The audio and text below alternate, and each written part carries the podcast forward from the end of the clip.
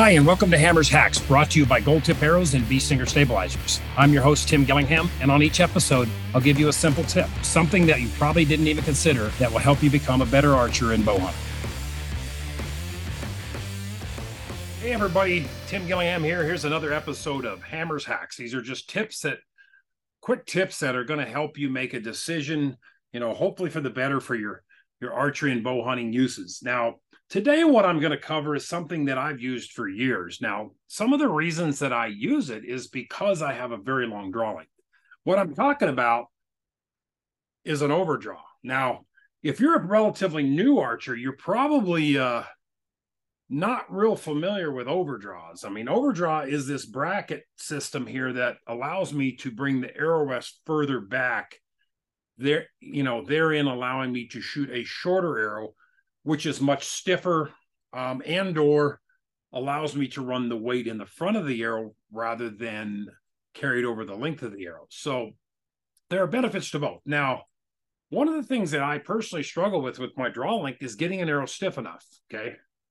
This is one of my hunting arrows. It's a 250 spine Pierce Tour. Um, if you look closely, I have a thorn glue in broadhead. Now, in order to keep these arrows stiff enough, I got to try to limit the length of my arrow as much as possible. I will actually draw this arrow clear up tight to the arrow rest. And you see a lot of people, you know, drawing them out here in front of the riser. Now, that's more of a safety issue than anything. And you have to assess for yourself, you know, where you want to fall in regards to having a broadhead near your hand. You know, with a broadhead like this, there's really no safety issues. You do have a a, a plate here that kind of protects the arrow from, you know, getting down onto your hand. Um, I've really never had an issue whatsoever on that. But but again, that's a that's a personal comfort issue. So if you don't like that arrow anywhere near your hand, you know, keep in mind, you know, that's just an option.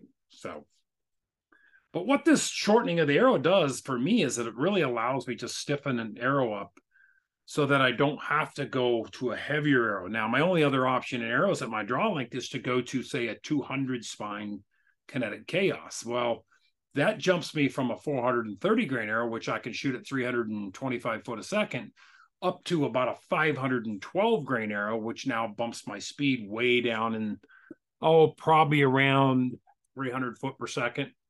Um, and so it's just, you know, some people might think that's splitting hairs, but I like to build my setups around performance. I like speed in a hunting scenario. And so that's why I do it on my hunting bow.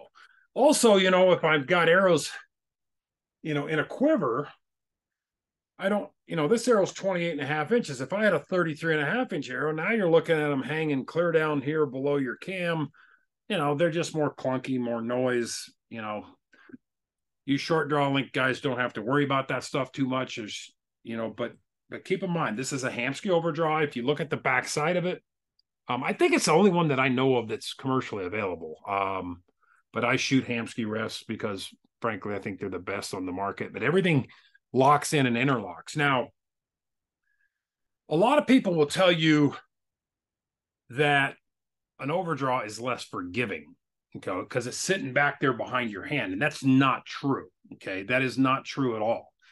Um, it is equally as bad to have your arrow rest clear forward and have your sight in the wrong position. Now that's going to be another hammers hack another lesson. Uh, it's a thing we call torque tuning. When you torque a bow you move the sight one way and the arrow goes the other way.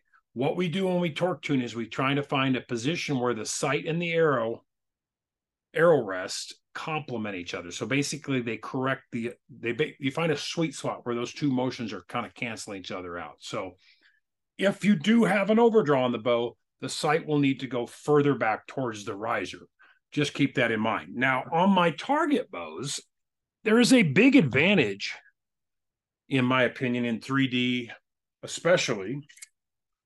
Not necessarily in indoor, not necessarily in target archery, as long as you um, have arrows that are stiff enough.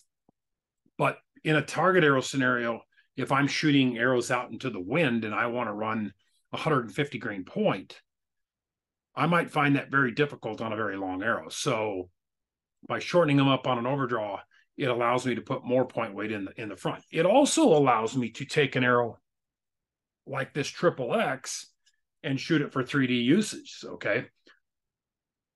I have seen tournaments where the difference between a 30X and a triple X was 10 to 12 points. There are tournaments where it won't matter at all. But over the scope of the year and the shooter of the year races, I feel like shooting the biggest arrow that I possibly can gives me a little bit of an advantage. Okay. So I always strive to shoot as big arrows as I can. Now that means a lot of times I have to pull a little bit more poundage. I have to make concessions here or equipment setups, you know, that allow that. And one of the things that I do is run an overdraw. What an overdraw does is it allows me to cut that last two, two and a half inches of the arrow off. So that's another 20 grains that I can either put in the point or another seven foot a second I'm going to gain on, on average in my setup. So it kind of depends whether I'm shooting an ASA known class or an unknown class or an IBO class. That is what that's based off of what, you know, how I make those choices. So um, I hope this kind of helps you guys understand some of the things that I that I do that might help you. Um, if you're a hunter or a target shooter, there are benefits to shooting an overdraw. Uh, a lot of you may not know they exist because you're not seeing them at your local pro shop, but they do exist. Um, this used to be back in the day before carbon arrows used to be extremely popular because aluminum arrows were extremely heavy. So heavy arrows, the only way you're going to get them short and fast was to shorten them up on an overdraw. So um, again, it's a rock solid setup, very trustworthy. I won a ton of tournaments shooting an overdraw, and I shoot them on every single bow that I have. Uh, that's Hammers Hacks for the week. Hope that helps and keep them in the middle. Hey, before you go, there's some great ways to keep getting even more info and tips. Subscribe to Gold Tip Archery Ops podcast to hear my conversation with top experts in archery and bow hunting.